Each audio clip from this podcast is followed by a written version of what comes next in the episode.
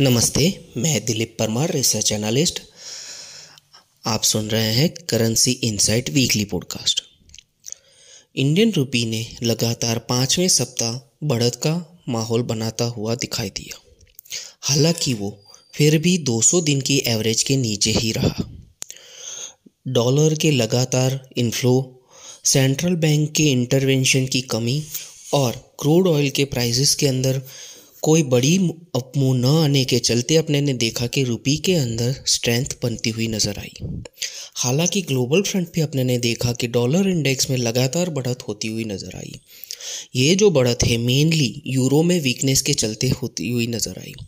Euro यानी कि ECB e और फेडरल रिज़र्व की पॉलिसी के डाइवर्जेंस के चलते अपने ने देखा कि यूरो में काफ़ी गिरावट आती हुई नज़र आई और उसका सीधा फ़ायदा डॉलर इंडेक्स को मिलता हुआ नज़र आया। ओवरऑल बात करें तो इमर्जिंग मार्केट करेंसी डॉलर के सामने काफ़ी स्ट्रॉन्ग ट्रेड करती हुई नज़र आई, जबकि डेवलप मार्केट की करेंसीज डॉलर के सामने वीक ट्रेड करती हुई नज़र आई। स्पॉट यू एस पिछले सप्ताह 21 पैसे, यानी कि पॉइंट अट्ठाईस प्रतिशत की गिरावट के साथ 74.24 पे बंद होता हुआ नज़र आया।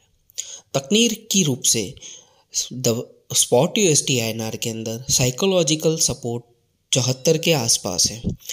और रेजिस्टेंस की बात करें तो seventy four point seven zero के आसपास है। हमारा मानना है कि आने वाले दिनों के अंदर हम शॉर्ट कवरिंग बाउंस पैर के अंदर देख सकते हैं।